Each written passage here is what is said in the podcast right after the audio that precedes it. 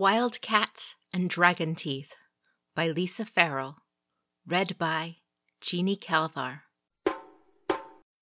The sharpest bite comes from hidden teeth. Shinsei.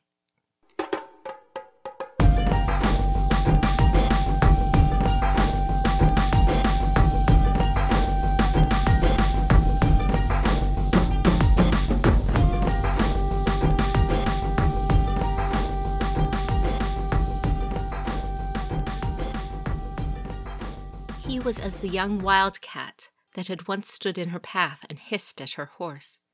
It had been on a narrow mountain path the last time she rode from Castle Agasha to Otosan Uchi. Although the cat snarled, its golden fur bristling, her horse had demonstrated the quality of its training by walking on. The cat bolted, disappearing down the mountain rather than be trampled. So it would likely be now. Agasha Sumiko's opponent watched her every move, a fierce intensity to his gaze that would have had her punish him for his defiance, were he any other student. She stood before him without her armor, and wielding only a pair of wooden bokken, but she moved as she would have on a battlefield, her stance relaxed, the practice weapons extensions of her limbs. She demonstrated again the exercises from Niten her movements elegant and fluid.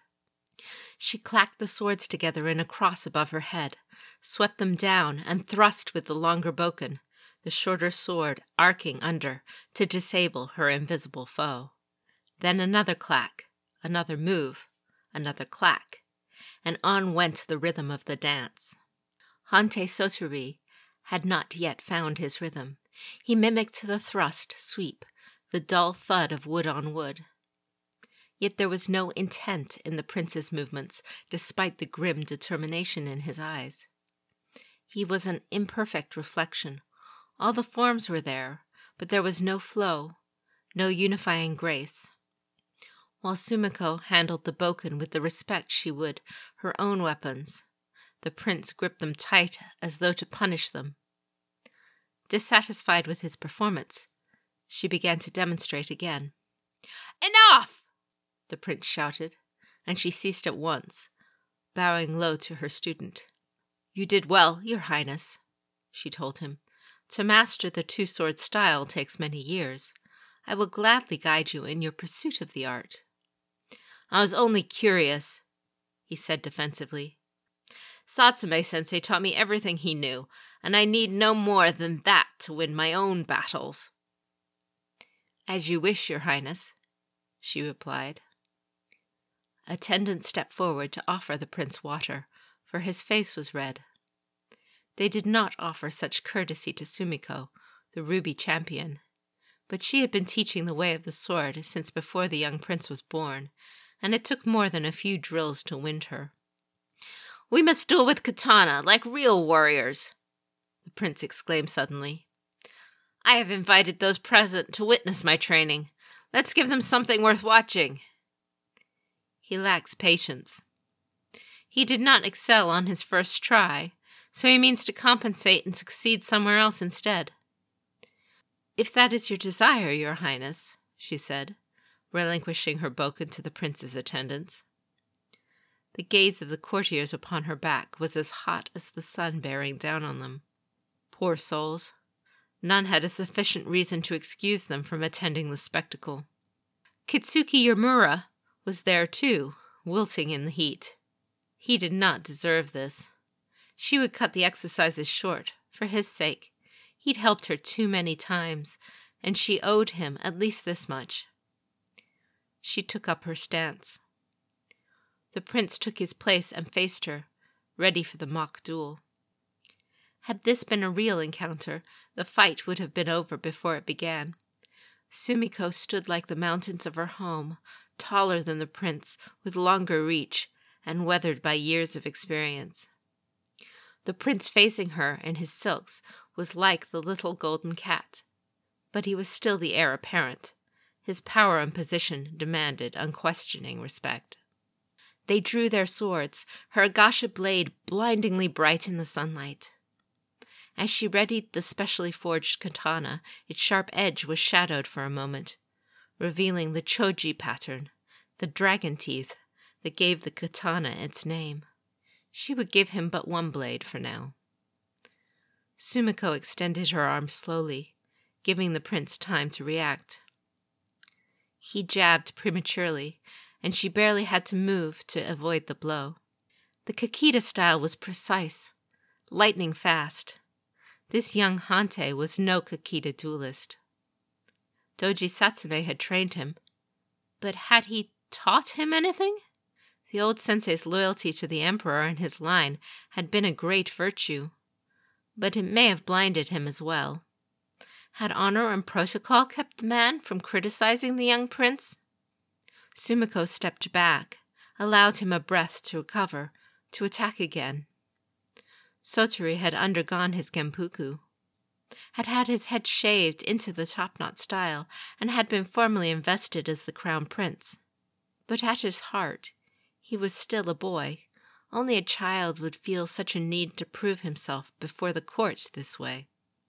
Sumiko gave him chance after chance to prove himself with her exaggerated movements, which were also meant to remind the audience that this was still a lesson. The prince furrowed his brow, realizing with frustration each missed opportunity. His attacks grew wilder, the thrusts and cuts harder, metal clanging painfully in an affront to their razor edged blades. The prince seemed intent on provoking her into fighting him as an equal, yet she held back.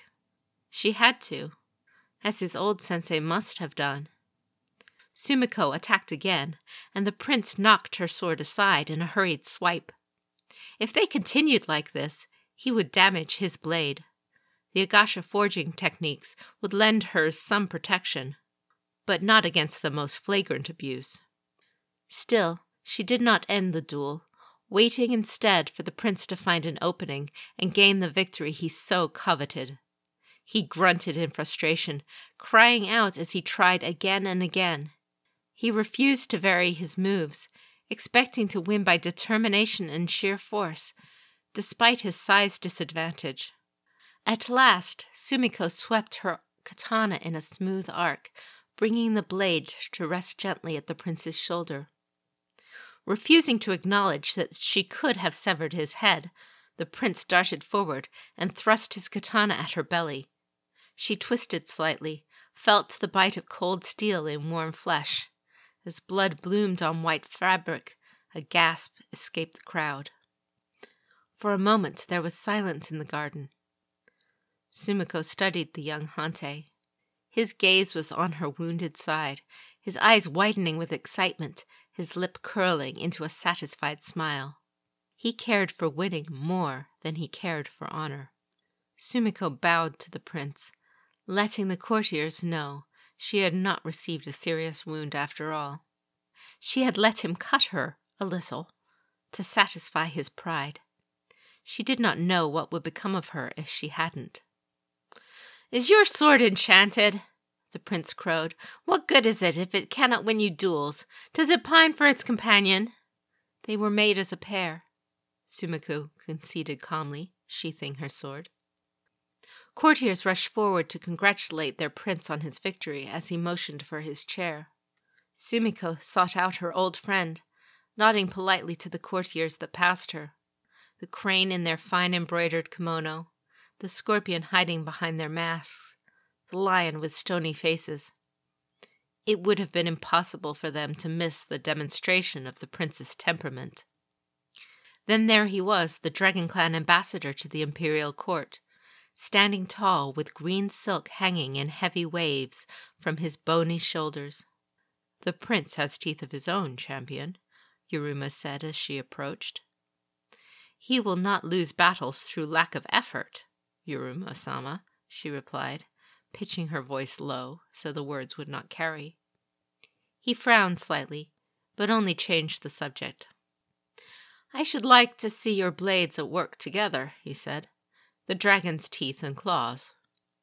It was a subject close to her heart, but it also gave her the pretense she needed to meet with him and discuss matters she could not mention here. You are welcome to visit and view them properly, Sumiko said. I hope you will come to see me this evening, Yuruma san. You have an eye for detail, and you sometimes see things that I do not. He was no investigator, but he was still Kitsuki, and she trusted him. If she could voice her fears to anyone, it would be him. He regarded her for a moment, seeming to grasp her meaning. I thank you for the invitation, Yuruma said. I will gladly view your daisho this evening. Now I have work to do inside, out of this sun, and you had best see to that wound. Sumiko allowed herself a smile. It is nothing, she insisted.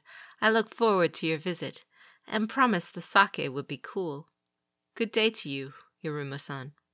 Sumiko looked back to the prince, only to find him watching her from his cushioned seat. He waved away the other courtiers, and she approached him with her skin prickling, a strange, heavy feeling in her gut. What did you talk of with the dragon ambassador? the prince demanded as she bowed to the ground before him.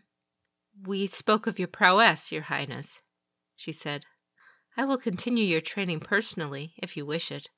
Perhaps you will desire to continue our lessons in the Niten style another day. Ha! Satsume sensei said that only a fool needs two hands where one will do. I will master that style one day, but I think I will practice proper swordsmanship first.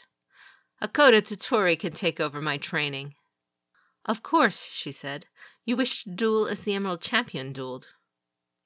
Did I not best the Ruby Magistrate herself today? Why not the Emerald Champion tomorrow? His ridiculous boast made her forget herself, and she looked up into his eyes. They were still bright with excitement. She dropped her gaze. Young though he was, he had power over everyone but his father. Perhaps she had been wrong for allowing him to hurt her, reminding him of that power. A shadow fell over her, the unrelenting sun replaced by a sudden gloom.